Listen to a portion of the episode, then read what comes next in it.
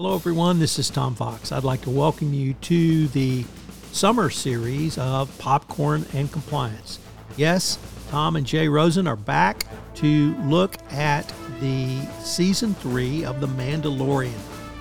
All the things you would expect from Tom and Jay in a Popcorn and Compliance episode are with us in this series.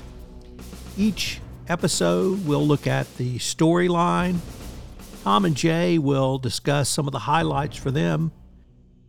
I know you'll enjoy this special season of Popcorn and Compliance The Mandalorian. If you're a fan of Star Wars or The Mandalorian, Jay and I would love to hear from you on your thoughts on this special podcast series. This third episode, we take up The Convert. I hope if you enjoy this podcast, you will subscribe, rate, and review wherever great podcasts are listened to. This episode begins with the Mandalorian recovering from his sudden fall to the depths in the living waters, and he and Bo Katan depart for Mandalore, or from Mandalore, though Bo Katan withholds the mythosaur's existence from him. Upon returning to Kalevala, they are attacked by an Imperial TIE fighter squadron, while she and the Mandalorian are able to fend off the attackers. A large squadron of TIE bombers appear moments later, destroying Bo Katan's castle. Enraged, Bo Katan attempts to pursue the bombers and manages to destroy several of them with heat seeking missiles. But then a massive swarm of TIE interceptors arrive, forcing Bo Katan and the Mandalorian to flee from Kalevala. Meanwhile, on Coruscant, Dr. Pershing receives a pardon from the New Republic, but is startled to find Elia Kane, a former communications officer who was part of Moff Gideon's Imperial Remnant, among the amnesty program's recipients. Kane declares ready to assist Pershing in his efforts to continue his cloning research, which has been outlawed by the New Republic. They sneak aboard a decommissioned Imperial class Star Destroyer to steal the necessary materials, but Kane betrays Pershing to the Republic's lawkeepers and keeps the cloning materials. Later, Kane secretly sabotages the mind wiping procedure used on him, significantly worsening its effect. Elsewhere, the Mandalorian and Bo Katan arrive at the secret Mandalorian enclave, where the Mandalorian presses the armorer with a or presents her with a sample of the living waters as proof of his redemption. Having proven himself, the armorer tells the Mandalorian that he is redeemed because she has also bathed in the waters, the living waters of Mandalore. Bo Katan is welcomed into the enclave as well.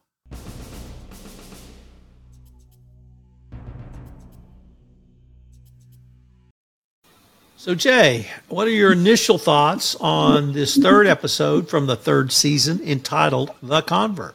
When I started watching it, Tom, I was very confused because I was at this new world that looked like Ridley Scott directed it with big billboards and ice creams that had lights in them and people running and jumping from subway trains. So I'm like, where's Mando? Where's Bo Katan? What are we doing? And then suddenly I got really engrossed in this whole setup and how they were taking the doctor there, who's Dr. Pershing, and trying to get him to continue his cloning experiments. And there is one person, is it Elia Kane? Is that her name? That is her name. Okay. And she is there. The guy is just getting set up and it's all for no good, but there's some of these scenes that's very liberating when they're jumping through the subway cars and you're almost hoping that there'll be something good to come of this but at the end of the episode that dr pershing will not fare very well. All well said and all correct. This episode took a very different plot turn. We leave Darjin, we leave Grogu, we leave Bo Katan, and we move to the New Republic. And I actually thought more about George Orwell in 1984 for the dystopian part, although we're supposed to be in the, the new republic, the, the very bellwether of goodness for the galaxy. I'm beginning to wonder maybe the Empire wasn't so bad. But we're at a pretty cool planet. It's great science fiction in terms of visual. I think there's a holographic zoo for those who don't want to get their hands dirty or smell bad things or keep animals in cages. And well, we're introduced to former imperial soldiers, scientists, and others who have been re educated and then essentially pardoned to go back into society as part of the new republic. And the scientist, we have seen him in seasons one and two. We saw him a little bit in his role in uh, his work in genetic cloning. And that le- led to the story of why they were trying to get Grogu or and why he is being chased so much. But yes, he is pretty clearly going to be set up. He, for being a scientist, he may be very smart, but he's very dumb. And we get a cool, I thought, a pretty cool set of scenes. I enjoyed the going out to the see the starship star. I guess it's the starship junkyard. That was pretty cool. And we did learn something incredibly important in this episode, Jay, and it was almost buried because there was a plot hole in the Star Wars movie universe between what is now called Episode 6, the third of the original Lucas, and then the Episode 7, which started the 21st century versions of the movies. And that plot hole was where did the First Republic come from? And now we know, and what we found out was that the New Republic didn't eliminate essentially the former empire structures and they left lots of physical things laying around like starships and like weapons and it didn't mean you have to execute everybody, but you have to do a little bit better job than just declare victory and that everyone is now a good citizen because some of these people were not good citizens. So that was probably the biggest thing about this. This episode gave us that answer to where the First Republic came from that we saw in episodes seven, eight, and nine. But this one was almost dystopian science fiction to me. And of course, it ended with what we would have called in the 50s, 60s, and 70s a honey trap, where the scientist was snared in by Elia Kane. And I have to do a spoiler alert Ms. Kane may not be what she sees going forward. That part was interesting. The cloning part, we get a little more about that. But this one went in a very different direction that's going to set up conflict and resolution through the rest of the series. Did this episode work for you, or was it too different? I think in retrospect, it worked. When it started, I could see a lot of tropes that were going to be played, and I wanted to see how it's going to turn out. I think in the end result, like you said, it plugs a couple story gaps. And I'm happy that we spent a whole episode with these characters getting to know them and then we're going to see some of them a little bit on. So I think again we're getting little bits of clues. There's certain planets that we visit in the original trilogy, other places we've gone. I again to kudos to Happy the chauffeur driver. He still keeps building on the canon and keeping it moving forward. So my initial thumbs down got turned to a thumbs up. We also had we did have some with Darjin Bo Katan, and Grogu. We had an incredible fight, really cool fight scene in space with some unknown TIE fighters, I guess from the New Republic.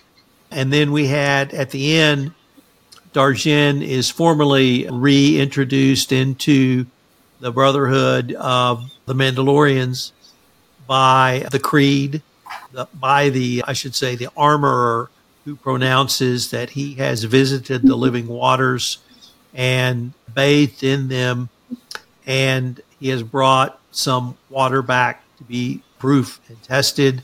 And Bo testified that she was present and pulled him from the living waters. so the armor ascertains Dargen's telling the truth and declares him to be redeemed. So he's now formally been redeemed, and this this episode ends with a symbol or a picture of the mythosaur that we talked about in the prior episode up on the wall, which we now know why Bo had to see that and why it had to be mentioned even so briefly in episode The Convert, the second episode of season three. So it all ties together, and it turns out the mythosaur was a symbol that even today, or at least at the time of this episode took place, that the Mandalorian still revered and worshipped. And it certainly sets up Bo Katan, I think, going forward to at least position herself to, to reestablish her claim as the last queen or royal family member of the Mandalorians. I have a question without an answer, so I'm going to rely upon you. When we see this religious cult of Mandalore, who are they supposed to be? Is there somebody in the real world that is being paid homage to? Or why do we think the religion of Mandalore exists and what's it in reaction to? I thought it was just a part of the tradition of the Mandalorians that they were keeping alive while they lived in exile across the galaxy, literally. Something that they were keeping the home fire burning if they ever did or were able to get back to Mandalore or reestablish themselves as a people on another planet. Okay. I just thought I'm missing something because there's it's pretty well thought out and you have all those and peace be with you and the, the cadence of religion. So I thought I thought you might have some light to shed, Tom, but thank you. Appreciate it. I think when a people wander, Jay, they keep their religion very near and dear to their heart. They practice it, and when they can return to their homeland and fully in the blossom of that, reestablish their religion, my sense is that's what they do. I think you might be right. All right. I hope our listeners, Jay, will join us again for our next episode, which will be episode four of season three, The Foundling. This is Tom Fox. And Jay Rosen.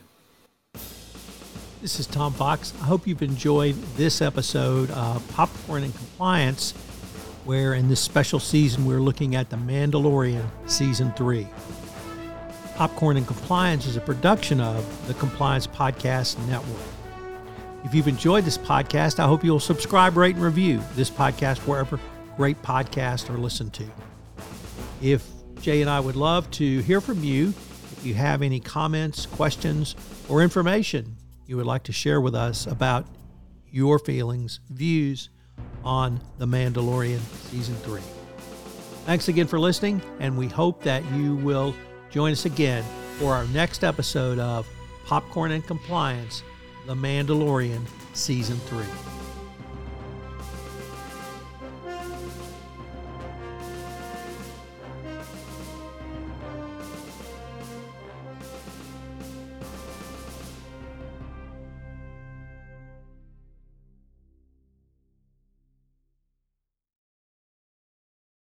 This podcast is a part of the C Suite Radio Network. For more top business podcasts, visit c-suiteradio.com.